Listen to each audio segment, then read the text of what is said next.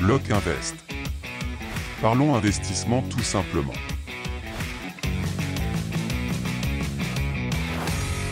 Et bonjour et bienvenue dans ce nouvel épisode de Lock Invest. Ici, on parle d'investissement et d'immobilier et aujourd'hui, nous allons parler des gens qui partent de rien et qui s'enrichissent. Mais avant, si tu ne me connais pas, je me présente. Je m'appelle Thomas, je suis un investisseur immobilier. Je vis uniquement de mes biens IMO. Je ne suis pas un formateur. Je, ne suis, euh, je suis seulement ici pour te partager mes connaissances et parler de l'actualité. En revanche, si tu souhaites me poser euh, tes questions, euh, pour participer à l'émission, envoie tout simplement tes messages sur mon Insta à LocInvest. Donc ça s'écrit L-O-C-du-bas invest-du-bas. J'y répondrai avec un très grand plaisir et je pourrai traiter tes questions dans les prochains podcasts. Donc aujourd'hui l'objectif c'est de te faire comprendre qu'il y a une récurrence entre les gens qui amassent de l'argent et les gens qui ont des difficultés toute leur vie. Nous allons parler euh, de ces schémas qui ont tendance à se répéter, des récurrences que j'ai eu le temps de, de voir au fur et à mesure de mes investissements et de mes lectures et de mon apprentissage. Mais avant de commencer, il faut que tu saches qu'il n'y a pas de règles préétablies dans le business. Mis à part les lois existantes euh, dans les pays, un entrepreneur, investisseur ou un chef d'entreprise, tu l'appelles comme tu veux, euh, se doit de composer avec tous ces règlements euh, et il fait tout simplement avec. D'ailleurs, ce sont les personnes les plus déraisonnables qui ont construit les choses les plus folles. Un exemple tout simple que tu connais, Elon Musk qui décide de coloniser Mars. What the fuck?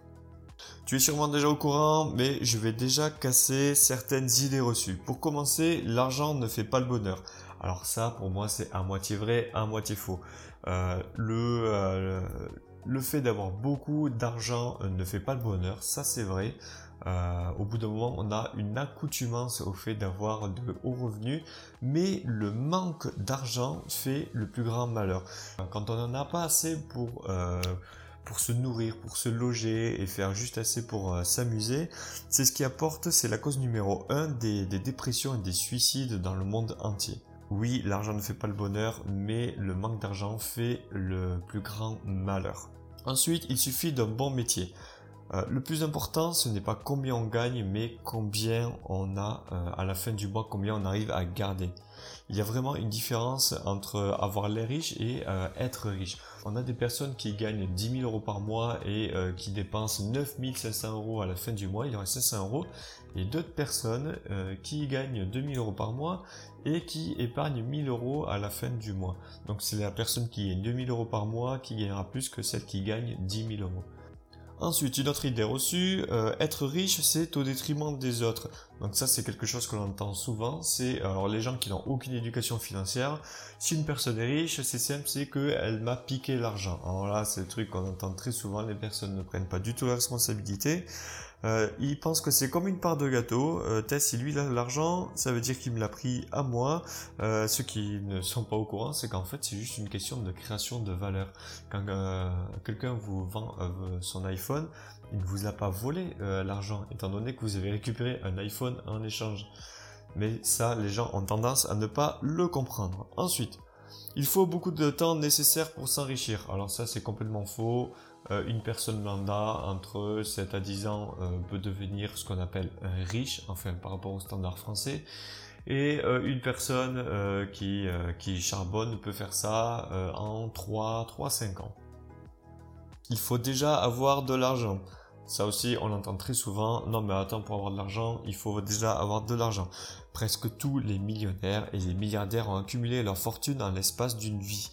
Donc, euh, euh, je vais vous te donner des exemples très simples. Jack Ma, ça c'est le mec qui a créé euh, Alibaba. Très simple, lui, quand, il était, quand il était enfant, il n'avait même pas assez d'argent pour se créer, pardon, pour se créer, pour acheter des chaussures. Et là, aujourd'hui, le mec, il est milliardaire. Donc, autant te dire qu'il n'avait pas d'argent quand il avait commencé. D'autres personnes, donc les gens les plus riches d'aujourd'hui, faisaient partie de la classe moyenne ou de la classe pauvres, voire très pauvres quand ils ont commencé dans leur vie. Donc ça, c'est quand même un avantage pour eux au niveau du mindset. Parce qu'une personne qui avait déjà de l'argent, euh, elle n'aura pas envie de se battre autant qu'une personne qui était en manque au début de sa vie. Exemple tout simple, on avait euh, Jeff Bezos. patron de Amazon. On a Bernard Arnault ici en France, Bill Gates. De manière générale, tous ces gens, ils n'étaient pas des fils de papa, maman, c'était des gens vraiment qui étaient de la classe moyenne ou pauvre. Ensuite, les riches sont tous des méchants. Alors ça, c'est quelque chose qui est largement répandu grâce aux films et aux séries. Euh, ça, c'est vraiment que l'on retrouve très régulièrement. Vous allez vous euh, rendre compte que les méchants, souvent, euh, la, majorité du temps, 90% du temps, ce sont des méchants dans les films. Exemple tout simple, dans les Simpsons, vous avez Monsieur Burns. Alors c'est pas le grand méchant, mais c'est le riche. Du coup, il est méchant. dans Star Wars, nous avons Dark Vador. Dans Titanic, alors là, me dites pas que dans Titanic c'est l'iceberg, non non non, c'est euh, le fiancé euh, de Rose qui est euh, le mec qui est riche et qui est le méchant de l'histoire. dans Hunger Games, nous avons le président Snow, qui en plus d'être riche, il a le pouvoir. Dans Game of Thrones, c'est la famille Lannister, les plus riches. Et dans, on va pas, on va prendre un petit Disney comme exemple. Dans euh, Aladdin, c'est Jafar qui veut être le sultan, qui veut avoir les pouvoirs et qui est déjà riche. Alors je pourrais continuer encore beaucoup comme ça, mais retiens bien que ceux qui ont le pouvoir et le plus d'argent sont généralement à 90% du temps les méchants dans les films et les séries. Mais oublie ces idées reçues et retiens que les millionnaires viennent de tous horizons. Peu importe ton niveau d'éducation, ta couleur de peau, ton sexe, ton âge, euh, retiens aussi, très important, 35% des millionnaires aujourd'hui n'ont même pas le bac. Après, c'est vrai que si tu es né aux États-Unis, tu as plus de chances que si tu es né en Afrique. C'est pour ça que Elon Musk, qui était né, enfin qui lui vient d'Afrique, donc attention, c'est euh, quand même l'Afrique du Sud, c'était non, pas non plus le Pérou. Elon Musk euh, a immigré aux, USA car il avait pris conscience que c'était là qu'il avait le plus de chances de prospérer dans ses entreprises. Ici, je ne parlerai pas des footballeurs, des gagnants du loto, des artistes et des autres stars. Eux, ce sont une catégorie complètement à part. Euh, donc euh, ici je te parlerai juste du processus que tout le monde peut réaliser euh, sans talent particulier. c'est comme quelque chose que l'on, c'est quand même quelque chose que l'on devrait apprendre à l'école, un peu comme construire une entreprise. Et toi, est-ce qu'on t'a déjà appris à l'école, au lycée, au collège que construire une entreprise c'était possible? Eh, je crois pas. Mais bon, je suis content de pouvoir te parler de ce sujet car je pense pouvoir me compter parmi ceux qui ont commencé de rien du tout pour arriver à construire quelque chose de plus grand que soi. Donc là je dis euh, quelque chose de plus grand que soi parce que je ne considère pas être riche, enfin en tout cas pas pour l'instant. Euh, donc, ne prends pas ce podcast comme un cours, mais plutôt comme une info. Détends-toi, accroche ta ceinture, c'est parti. Donc pour commencer, si je te disais que malgré tout, il y avait une science de l'enrichissement qui pouvait être apprise euh, est-ce que tu aimerais l'apprendre? Bon, euh, pas besoin de me répondre. Hein. N'oublie pas quand même que c'est un podcast et que je peux pas t'entendre. Donc, eh bien, pour ma part, c'est le cas. Après avoir étudié l'enrichissement et les façons de faire des millionnaires durant une décennie, j'ai pu constater qu'il y avait euh, certains schémas qui avaient tendance à se répéter. Mais avant de te parler de ces schémas, j'ai une question pour toi. À partir de combien c'est être riche? Cette question est quand même importante parce que suivant ta situation sociale et tes croyances, euh, la réponse sera très différente d'une personne à l'autre. Donc euh, un exemple tout simple, tu demandes à un SDF euh, qu'est-ce que c'est qu'être riche, lui il te répondra tout simplement bon ben c'est boire et manger à ma faim et pouvoir me loger donc dormir dans un lit chaud. Si tu demandes à quelqu'un de la classe ouvrière, il te répondra que quelque chose du style c'est gagner 3000 euros par mois ou alors avoir 500 000 euros sur ses comptes. Si tu demandes à un PDG ou euh, pas un PDG pardon, un cadre sub pour commencer qui gagne 3000 euros par mois, lui te répondra tout simplement que ce serait être comme son PDG, gagner 15 000 euros par mois. Si tu demandes à ce même PDG, lui il te répondra c'est gagner 100 000 euros par mois et euh, avoir 1 million d'euros sur les comptes bancaires. Et au-dessus, si tu demandes au chef d'entreprise, euh, lui, il te dira tout simplement, euh, étant donné que lui, il est millionnaire, non, mais de toute façon, être riche, c'est être libre de son temps à 100%. Mais parlons d'ici en France. Ici, nous sommes considérés euh, comme riches à partir de 3613 euros par mois après impôt. Et si tu prends l'impôt sur la fortune, non, maintenant c'est l'IFI actuellement où je tourne cet enregistrement. Euh, c'est 1 million 3, donc 1 million 300 euros euh, d'impôt sur la fortune immobilière. Oui, parce que au moment où j'enregistre, c'est Emmanuel Macron euh, qui est président et il n'aime pas trop l'immobilier. Alors on a l'impression que la France réfléchit un peu comme la classe ouvrière. Alors attention, je ne dénigre pas la classe ouvrière, au contraire, je suis un ancien smicard. Si tu as suivi mon tout premier euh, podcast, tu sais de quoi je parle. Mais comparé aux États-Unis, si tu gagnes 100 000 euros par mois, ben, félicitations, euh, tu es dans la classe moyenne. Donc personnellement, euh, tu peux me demander moi ce que j'en pense. Je n'associe pas vraiment la richesse à de l'argent, même si pour moi il y a quand même une valeur monétaire. Il y a quand même un minimum pour vivre. je l'associe moi plus personnellement à du temps et le luxe de pouvoir faire ce que je veux quand je veux, donc voyager et m'acheter tout ce que je veux sans, sans compter dans le pays où je vis. Donc euh, c'est simple, tu vas vivre en Thaïlande euh, aujourd'hui avec 1200 euh, euros par mois, là tu seras considéré comme riche. Tu vas aux États-Unis, excuse-moi, mais tu seras dans la classe vraiment très pauvre. Tu n'auras même pas de quoi te loger.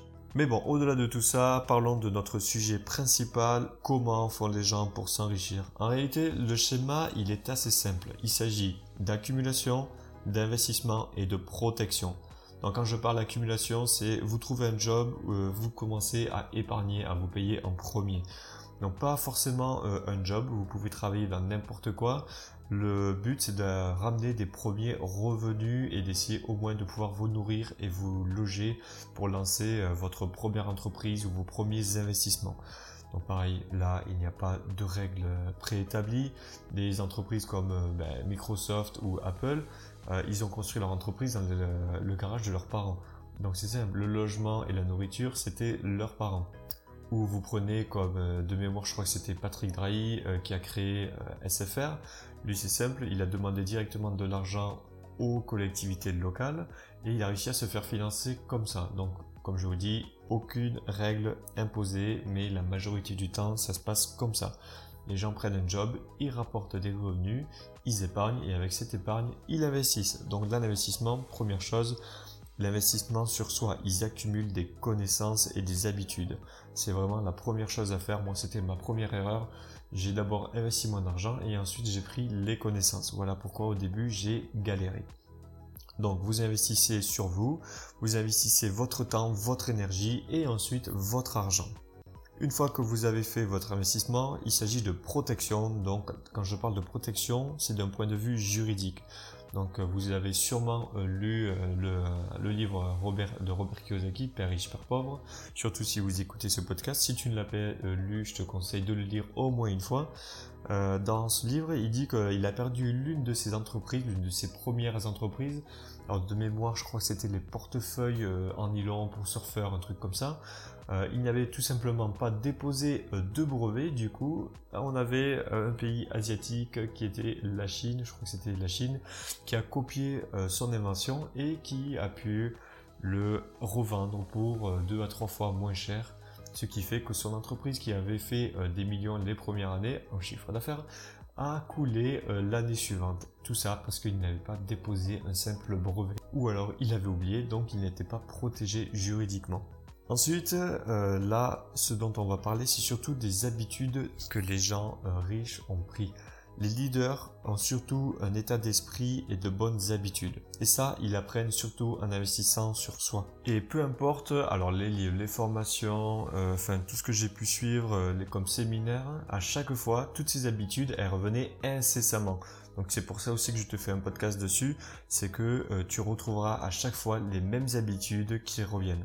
C'est pour ça que je te parle de vraiment de toutes ces récurrences. Alors tu n'es pas obligé d'adopter euh, toutes ces habitudes, mais euh, sache que le fait d'arriver à les adopter, en fait, ça t'aide à avancer beaucoup plus vite et surtout beaucoup plus loin. Et ça te forme surtout au niveau du, euh, de l'état d'esprit. Alors on n'est pas obligé de toutes les adopter, mais tu verras que naturellement, tu seras obligé d'en adopter si tu veux avancer dans tes projets. Donc je pense qu'il est important d'adopter, mais tu n'es pas obligé de les faire toutes. Tu verras que moi, je ne les fais pas vraiment toutes.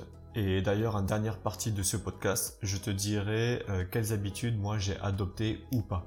Donc imagine là, nous sommes dans le film Limitless. Je te donne la fameuse pilule qui peut te rendre super intelligent. Donc tu peux faire euh, automatiquement de l'argent très facilement.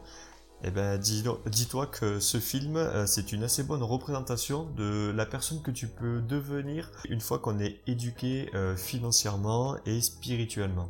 Alors, dans le film, tu remarqueras que euh, juste après avoir pris la pilule, l'une des premières choses que fait le personnage principal, c'est en rentrant chez lui, c'est nettoyer son appartement. Donc là, la première habitude, c'est l'environnement. L'environnement est super important. On a généralement un endroit où travailler au calme et surtout euh, loin de toute distraction. Personnellement, dans mon euh, ancien job, euh, j'avais tendance à me déplacer très souvent et dans tous mes déplacements, je récupérais un bureau, une chaise et un coin pour moi. L'environnement a toujours été super important pour moi. Il faut vraiment que j'ai un endroit où je peux être vraiment à fond, à fond, à fond. Ensuite, une fois que tu t'es occupé de ton lieu de vie, euh, donc un endroit pour travailler, il faut s'occuper de son entourage. Alors souvent, on vous dit dans les livres et les développements personnels, on est la représentation des 5 personnes que l'on côtoie le plus. Donc, je dois dire que je ne sais absolument pas euh, si l'environnement, donc des personnes qui sont autour de nous, ont une influence. je pense qu'il y a quand même une petite influence, mais ça dépend des personnes et de notre mode de pensée. Donc bien évidemment, si vous êtes trop influençable, il vaut mieux quitter certains amis. Bon, je vous dis pas de, tout de suite dire allez non, toi je te parle plus. Ça c'est à vous de gérer, de voir avec qui euh, vous voulez continuer ou pas de, voir. Mais bon, évitez les personnes qui vous envoient euh, au fond du trou, comme on dit et essayez de vous rapprocher euh, vraiment des gens qui ont un bon état d'esprit et qui vous donnent envie d'avancer. donc d'ailleurs, les groupes mastermind, c'est très utile pour ça. Bref, une étude euh, a démontré que si vous vous entourez d'une personne obèse ou en surpoids autour de vous, vous avez 60% euh, de chances supplémentaires d'être en surpoids vous aussi. Donc si euh, vos 5 amis les plus proches sont en surpoids, 60% de chances en plus d'être en surpoids. C'est quand même pas rien. Bien, une fois euh, la question du coup de l'environnement réglée, vous pouvez constater que dans le film, alors d'ailleurs le film si vous ne l'avez pas vu, je vous conseille d'aller le voir, je vous rappelle, ça s'appelle Limitless. Bref, donc une fois que euh, du coup l'environnement réglé, euh, l'hygiène du personnage change du tout au tout. Le mec avant c'était un mec qui, qui fumait, qui était mal habillé. Au niveau des douches, je pense que c'était un peu douteux. Les cheveux longs, du coup pas coiffés, sales. Euh, et là, du coup, euh, il se met à bien s'habiller, il fait du sport, il va au coiffeur et se met à apprendre régulièrement. Le point le plus important là-dedans, c'est vraiment la santé. Mangez équilibré, faites du sport et n'arrêtez jamais d'apprendre et vous pourrez vivre en bonne santé et beaucoup plus vieux. C'est l'une des habitudes que l'on retrouve assez souvent chez les leaders qui s'entretiennent physiquement et mentalement tous les jours. Donc spirituellement, ces gens, dès qu'ils arrivent à passer un certain stade, ben en fait, ils n'ont plus qu'à continuer à garder leur état d'esprit et c'est vraiment ça qui fait tout. Donc pour le physique, personnellement, je suis pas un prof de sport. Donc là, c'est vraiment à vous de voir suivant votre physique. Mais euh, une chose très simple, euh, c'est de vous adapter à votre corps.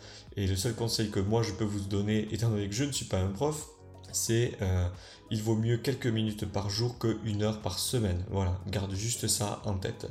Du côté mental, l'éducation et l'apprentissage est au cœur du développement du patrimoine des gens les plus riches. Donc l'une des, récurrences pardon, que, que je retrouve le plus sur les centaines de livres que j'ai lus, c'est que les gens les plus riches et les leaders n'arrêtent jamais d'apprendre. Mais ça, j'y reviendrai un peu plus tard. Donc le plus dur, c'est de commencer, mais une fois que la machine est lancée, il ne te reste plus qu'à continuer. Et d'ailleurs, si vous pensez à faire de l'investissement, du coup, à continuer à faire tout le temps la même chose, si vous souhaitez donc le faire, peu importe si c'est euh, l'immobilier, construire une entreprise, euh, dans tous les cas, euh, c'est comme démarrer une locomotive à charbon. Au début, vous pouvez mettre beaucoup de charbon, l'inertie est vraiment très lente et ensuite, vous prenez l'habitude de le faire tous les jours, la même chose, la même recette qui marche, encore et encore. C'est mettre, euh, c'est comme mettre du charbon dans le feu, et au bout d'un moment, la locomotive va de plus en plus vite, jusqu'au jour où elle est tellement rapide que si vous mettez un peu de charbon dans le feu, en fait, euh, la vitesse continue de s'accroître. Il vous suffit ensuite de mettre juste de temps en temps euh, un peu de charbon, de, garder la vitesse de croisière et une fois que votre patrimoine est lancé à toute allure, euh, le train, ben, c'est vraiment très difficile de l'arrêter. Vous pourriez même terminer dans le coma. Donc euh, imaginez, si je vous dis que là, dans une semaine, tu vas tomber dans le coma durant une année. À ton réveil, est-ce que tu seras plus riche qu'il y a un an ou est-ce que tu seras plus pauvre? Alors moi personnellement, je sais que je pourrais rester même 10 ans dans le coma, enfin tant qu'on me débranche pas. À mon réveil, je serai encore plus riche qu'au moment où je me suis évanoui. Et toi, c'est pareil? Donc pour continuer euh, notre comparaison avec le film Limitless, au niveau de l'état d'esprit, tu verras que le personnage principal, euh, il est toujours optimiste et il prend des risques mais calculés. Et ça, c'est exactement ce que tu dois faire, des risques calculés. Comme tu le sais, euh, si tu as écouté du coup mon premier podcast, j'ai failli faire faillite plusieurs fois, mais à chaque fois, euh, j'avais plusieurs issues de secours. Les seules personnes que je connaisse qui ont oublié de prendre un plan B, euh, elles sont soit milliardaires, mais elles avaient un risque calculé, donc vraiment une roue de secours. ça, ce sont le genre de personnes qui font all-in à chaque fois soit elles finissent à la rue et ou salariées à vie, en train de pester sur la vie et avec des créances et tout ça. Donc vraiment, euh, il y a vraiment une différence. Souvent, tu verras sur Instagram ou sur YouTube, les gens vont te donner un conseil, c'est de brûler tes navires. Alors j'ai l'impression des fois que c'est un peu le truc à la mode, vas-y, brûle tes navires, ne prends pas de plan B. Euh, pour moi, c'est simple, c'est de la folie. Il ne faut surtout pas le faire, c'est comme partir à la guerre sans armes. Alors certains, euh, si tu envoies 1000 personnes à la guerre, donc certains vont avoir un peu de chance et vont s'en sortir, donc c'est un peu comme jouer au loto mais euh, vraiment euh, la majorité du coup ne vont pas s'en sortir et ça ce sont les personnes qui ne finiront pas millionnaires. Donc en conclusion, l'habitude qu'il faut garder c'est être optimiste. Donc tu prends des risques calculés mais surtout ne brûle pas tous tes navires sans être formé. Et en parlant d'éducation, je vais te parler de la lecture. Alors voilà encore une habitude que l'on retrouve souvent aussi bien chez les entrepreneurs, les millionnaires et les milliardaires, c'est que ce sont tous de grands lecteurs réguliers et ils font en sorte d'apprendre tous les jours. Pour tout te dire, moi, quand j'ai commencé à lire mes premiers livres sur euh, l'investissement et l'immobilier, je me souviens très bien que l'un de mes supérieurs un jour a vu le titre de mon livre, donc je ne peux pas te dire lequel c'était, et euh, quand il a vu le titre, il m'a dit euh, Non, mais attends, hein, si euh, on pouvait apprendre à devenir riche en lisant des livres, ça se saurait. Eh ben, dis-toi que cette même personne, 5 ans plus tard, elle me demandait des conseils sur l'investissement et l'enrichissement. Alors, quand on pense qu'en France, deux tiers des personnes lisent de moins de 5 livres par an, tu seras meilleur que la majorité des Français si tu arrives à lire un livre tous les deux mois. Ça laisse à réfléchir quand même. Il n'a jamais été aussi simple d'apprendre aujourd'hui. Alors avec l'information qui circule partout, les vidéos sur internet et les livres, donc euh, si tu es, euh, si as touché 18 ans, que tu n'as rien commencé, le premier conseil que je te donnerai, c'est très simple, c'est achète un livre. Ça coûte 20 euh, ou 30 euros et là tu vas apprendre déjà des choses que la majorité des gens ne, sauront pas. Tu en seras vraiment plus que 90% des gens. Dans l'enrichissement, c'est comme tout, ça s'apprend, c'est comme une science. Mais après, à toi de faire tes propres recettes et de l'adapter à ta vie. Donc retiens bien cette habitude, lis des livres, c'est aussi simple que ça. Ensuite, pour euh, l'habitude suivante, ce que beaucoup de vendeurs de rêves ont oublié de te dire, c'est qu'il y a quand même beaucoup de travail à faire malgré tout et surtout au début. Un exemple, se lever tôt. Voilà, ça c'est l'habitude suivante, c'est quelque chose que tout le monde ne fait pas, mais se lever tôt, ça peut beaucoup t'aider.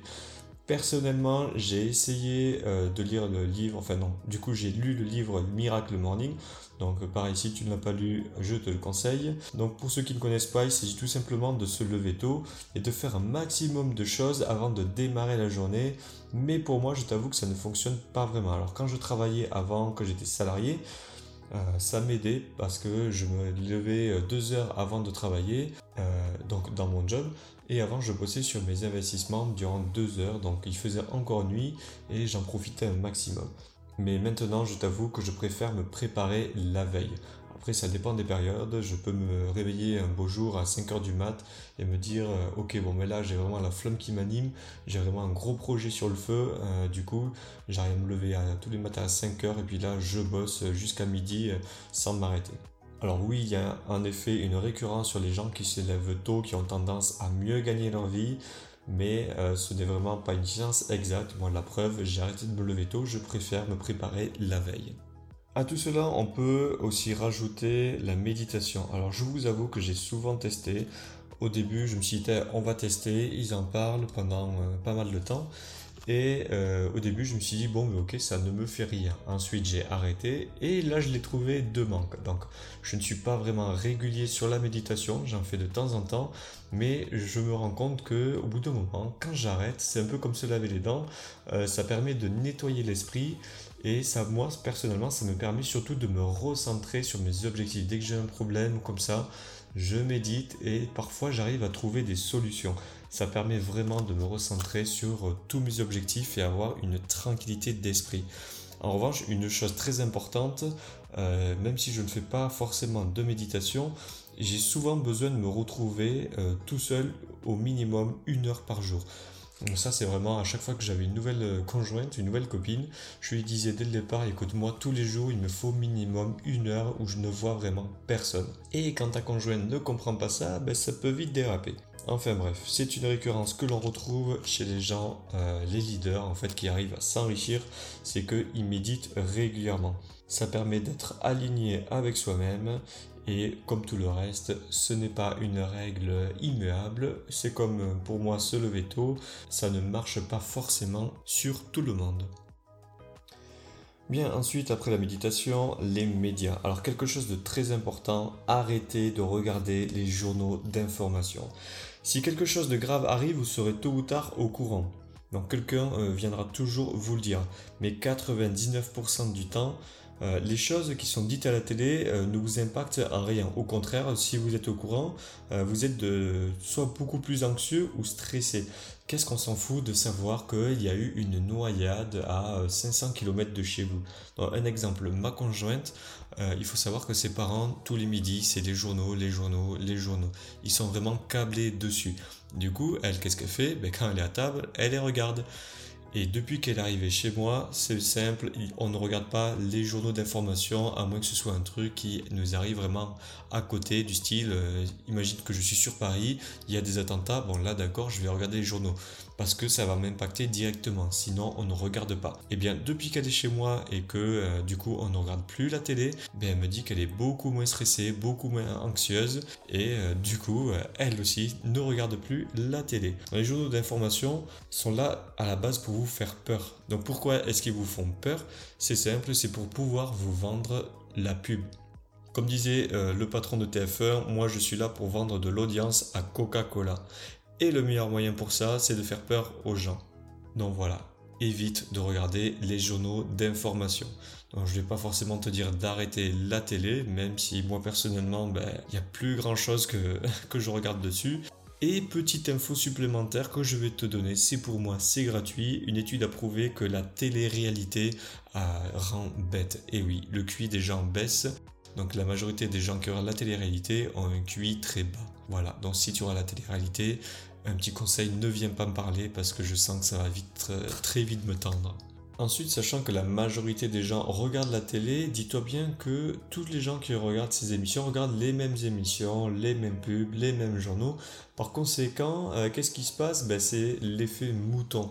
Donc il faut savoir que dès que quelque chose passe au journal, c'est déjà trop tard. Si un journal te parle d'investissement immobilier, c'est le moment, c'est que déjà c'est passé. Pareil pour la bourse, etc. Ils sont toujours en retard.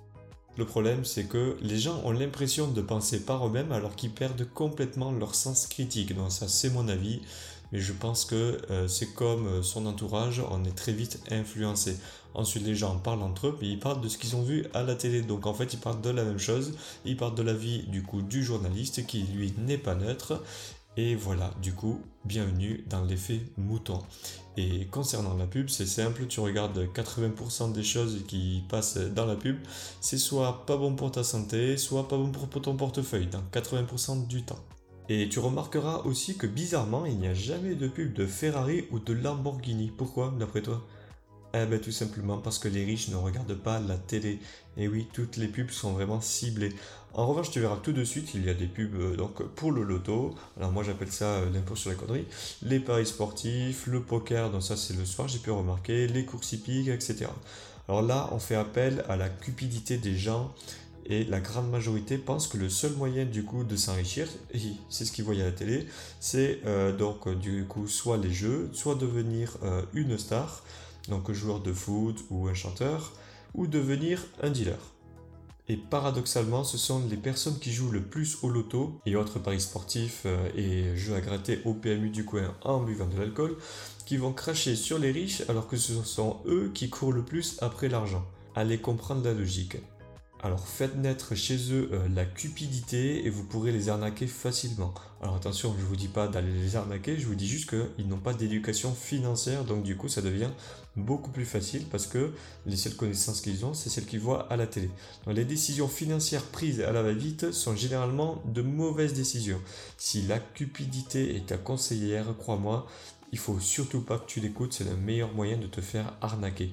La prochaine fois que tu auras euh, quelque chose sur internet qui te dira tiens vas-y tu vas gagner beaucoup d'argent, à partir du moment où c'est la cupidité qui te conseille, c'est simple, n'y va pas. Et le meilleur conseil que j'ai euh, à propos de ces gens qui sont au PMU, c'est simple, tu ne t'approches pas de ces gens-là. Peu importe ce que tu leur dis, euh, même pour les aider, la majorité du temps, ils auront des idées arrêtées sur l'argent et là, du coup, tu ne pourras rien faire. Donc fais attention du coup euh, avec qui tu t'entoures. Et du coup là on en revient euh, à l'environnement. Ces gens-là n'ont aucun plan pour euh, s'enrichir à part la chance. Voilà, c'est tout. Et en parlant de plan, du coup, je vais te parler de la dernière habitude qui est se fixer des objectifs. Donc c'est aussi simple que ça, un papier, un crayon, et ensuite tu, euh, tu, te fixes des objectifs. Donc beaucoup de formateurs te diront de te fixer sur des objectifs donc euh, court terme, donc 6 mois, 1 an, moyen terme sur les 5 années et long terme donc sur euh, les 10 ans. Et des objectifs clairs avec du coup un temps précis et réaliste. Personnellement, j'utilise une autre méthode, mais je t'en parle après. Avant, faisons le résumé de tout ce que l'on a vu. Pour commencer, on a vu l'environnement. Donc, comme je t'ai dit, la plupart des gens, ils ont un environnement euh, très clair et très aligné sur eux-mêmes. Un endroit pour travailler et surtout, euh, autour d'eux, ils font le ménage. Donc, quand je dis ils font le ménage, c'est ils ont tendance à se séparer de leurs potes qui ont tendance euh, à les enfoncer, à ne pas les faire progresser. Et même si tu me demandes moi, oui, c'est ce que je fais. Donc, je dois te dire que je n'ai aucun intérêt à être ton ami si tu ne m'apportes rien. Certaines personnes ne peuvent pas le comprendre, mais c'est simple. Si tu ne m'apportes pas euh, de la joie, de la bonne humeur, du business, de l'argent, peu importe ce que c'est, je n'ai aucune raison d'être ton ami. Donc l'environnement, voilà. Premier truc, occupe-toi de ton environnement de travail et de tes amis. Ensuite, en numéro 2, on a vu l'hygiène. Donc là, l'hygiène, ça comportait beaucoup de choses, à commencer par le sport, bien s'habiller. Donc euh, l'habit ne fait pas de moine, on dit. Mais il faut savoir que c'est pas forcément vrai parce que si quand tu t'habilles bien, ben, automatiquement les gens non, ont une impression différente euh, sur toi. Vas-y, euh, va en banque, une banque qui t'a jamais vu en short un peu débraillé et tout ça et euh, tu repars après en costard. Tu verras, l'attitude sera complètement différente. Donc, un conseil, habille-toi bien suivant les personnes que tu vas voir. Toujours dans l'hygiène, bien sûr, il y a à faire du sport et bien manger. Donc, euh, éviter tout ce qui est le surpoids, etc. Ensuite, on a vu l'optimisme, on a vu se lever tôt, la méditation, couper les médias, la lecture et l'apprentissage quotidien, bon ça fait un peu partie aussi de l'hygiène. À tout cela je pourrais rajouter aussi l'accumulation et l'épargne, mais aussi fou que cela puisse paraître, certains ne le font pas, et là encore c'est un état d'esprit vraiment très différent. Comme je l'ai dit, il n'y a pas vraiment de règles. Mais je te conseille quand même d'épargner, surtout si tu décides de faire de l'immobilier. Là, euh, si tu n'épargnes pas, alors là, bon courage pour investir. Mais retiens bien que plus tu règles de problèmes, plus tu crées de valeur, plus grand nombre de personnes, plus tu vas réussir à t'enrichir. Et dans l'idéal, après, il suffit de déléguer au maximum tes activités pour gagner encore plus de temps. Et là, il te suffira juste de manager les managers. Voilà pour le résumé. Donc, je vais te dire moi, perso, ce que je fais. Personnellement, déjà, la veille, comme je te l'ai dit, au lieu de me lever tôt, euh, très souvent, je m'organise la veille. Ensuite, j'effectue du sport régulièrement, donc euh, du footing. Là, c'est vraiment, je le prends comme une méditation ou c'est vraiment juste pour réfléchir, tu vois, le truc qui sert à rien. Tu cours, et puis des fois, ben, en fait, euh, ça te débloque des trucs. Voilà. Entre le footing et la douche qui arrive juste après, ben, tu as plein d'imagination qui arrivent. Tu es détendu, même si tu étais stressé avant, crois-moi, ça t'aide beaucoup. Et d'ailleurs, dans Miracle Morning, euh, je m'en souviens, il en parle. Le premier truc qu'il fait avant de mériter sa douche, c'est de partir en courant. Ensuite, je fais aussi du renforcement musculaire, mais bon, là c'est pareil. Tu fais vraiment comme tu veux, tu t'adaptes à ton sport, mais le plus important c'est que tu en fasses régulièrement. Ensuite, étirement du matin. Tous les matins, moi j'ai un rituel, c'est je m'étire pour avoir plus d'énergie. Donc ça, je l'ai pris dans la formation euh, Sparks et c'est vraiment quelque chose qui m'aide tous les matins. Je m'étire et j'ai beaucoup plus d'énergie dans le corps. Ensuite, si possible, j'effectue la tâche la plus importante en premier. Donc euh, je sais qu'il y a un livre sur ça, tu le trouveras, j'ai plus son nom, mais le mieux c'est de commencer par le truc le plus dur et le plus important en premier, et ensuite tout le reste de la journée, ça déroule. Concernant les objectifs, donc comme je te disais, moi je fais quelque chose de plus simple. Au lieu de faire euh, court terme, moyen terme et long terme, c'est ce que je faisais au début, mais j'avais vraiment beaucoup de mal à m'y tenir. J'ai un gros objectif, donc euh, je vais pas forcément te le dévoiler, mais bon, ça concerne l'immobilier, d'avoir un gros patrimoine. Et ensuite, une fois que j'ai ces gros objectifs euh, de caler, donc c'est sur 10 ans, j'inscris directement l'objectif que je dois faire cette année. Donc par exemple, je m'inscris, ok, acheter euh, par exemple deux biens euh, cette année, euh, renflouer tel compte avec tant d'argent, suivre telle formation, construire une nouvelle entreprise, rembourser tel prêt, voilà. Ça, ce sont les objectifs que je m'inscris sur mon tableau et tous les matins au réveil, quand j'arrive à mon bureau, je le vois. Ensuite, au niveau de la diversification, euh, je t'avoue que je n'en fais pas forcément beaucoup. Je suis vraiment quelqu'un qui vit de l'immobilier long terme et comme tu dois le savoir, je ne fais pas de courte durée. Donc moi, je suis vraiment axé à fond sur l'immobilier. La diversification, j'en fais un tout petit peu euh, en bourse, donc euh, je mets... je mets quand même pas mal d'argent tous les mois en bourse, mais cet argent, il est quand même disponible. Je me suis formé pendant six mois dessus, histoire de ne pas faire de bêtises mais c'est de l'argent euh, auquel je peux euh, réutiliser euh, si j'en ai besoin du jour au lendemain, je le retire et ce sera vraiment principalement pour l'immobilier. Alors beaucoup de personnes te diront si il faut te diversifier, si tu coules et tout ça, c'est hyper dangereux, mais tant que je n'ai pas un certain niveau de revenu, je vais attendre avant de me diversifier, me diversifier pardon, beaucoup plus.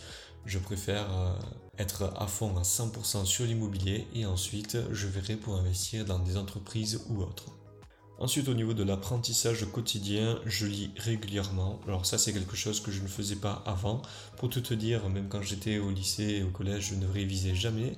Et euh, quand euh, ma famille m'a vu lire absolument tous les jours, ils se sont dit ok là, il se passe quelque chose, il a changé. Et crois-moi, dès la première année, j'ai vu les résultats. Dans la lecture, apprentissage quotidien, là, c'est vraiment un passage obligé. Même si ce n'est pas de la lecture, tu peux prendre quelque chose comme euh, un livre, les livres audio. Je sais que c'est payant, je sais plus combien c'est, mais euh, tu peux prendre ça si tu ne veux pas lire. Fais-le, crois-moi, ça t'aide et même ça t'aide au niveau de ta santé, tu peux vivre plus longtemps. Ensuite, je fais une heure par jour minimum seul. Donc, je t'avoue, parfois, je fais même du 5-6 euh, heures, voire 10 heures par jour où j'essaie de me retrouver euh, tout seul. Bon, là, c'est vraiment que je suis en mode hardcore et qu'il faut vraiment que je bosse sur un projet. Mais euh, c'est au lieu de faire de la méditation, voilà, je préfère, moi, être seul, dans le silence, et je m'occupe de mes projets. Au niveau de l'optimisme, bon, moi personnellement, je suis naturellement optimiste, je n'ai pas eu besoin vraiment de l'apprendre. Mais si tu ne l'es pas, essaye de, voir le meilleur côté des choses. Crois-moi, ça peut beaucoup t'aider dans le business. Ensuite, j'ai un groupe mastermind très important pour l'environnement. Donc dès que j'ai une question comme ça, on a un petit groupe ici dans, le sud. Donc si tu ne sais pas, je suis dans le sud de la France. Et euh, du coup, on s'entraide entre nous. Et pour finir, je délègue mes tâches. Donc euh, j'ai tout ce qui est expert comptable, avocat, huissier, banquier, gestionnaire.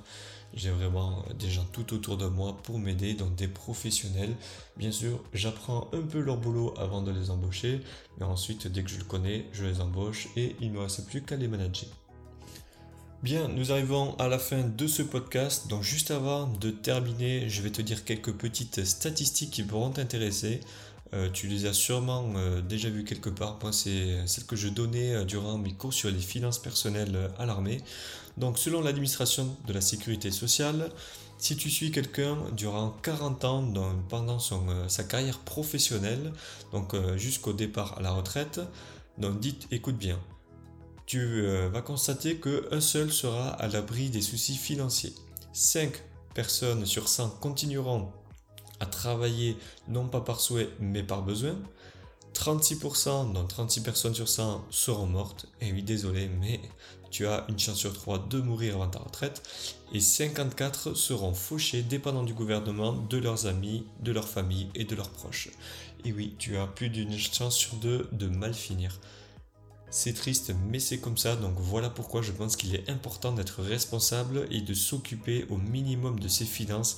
Je pense que tout le monde devrait au moins essayer euh, d'investir, même si c'est que, par exemple, d'acheter un petit studio et de le louer 300 euh, euros par mois. Et euh, vraiment, je pense que ça changerait un peu la mentalité, surtout la mentalité un peu que l'on a en France. Et je pense que ça aiderait beaucoup de personnes. Mais le petit souci, c'est que Maman État est toujours là et que les gens ne sont pas responsables. Donc si tu es responsable, félicitations, écoute des podcasts, éduque-toi et investis. Donc voilà, ce podcast est enfin terminé. Euh, j'espère que je n'ai pas trop bafouillé. Je ne suis toujours pas habitué à parler devant un micro. Mais bon, j'espère que ça t'a plu. Je te dis euh, à la prochaine pour un prochain podcast. N'hésite pas à me laisser tes commentaires. Et salut Merci d'avoir écouté ce podcast. Si cela vous a plu, n'hésitez pas à le partager. Pour participer au podcast, envoyez vos questions sur Instagram à LockInvest.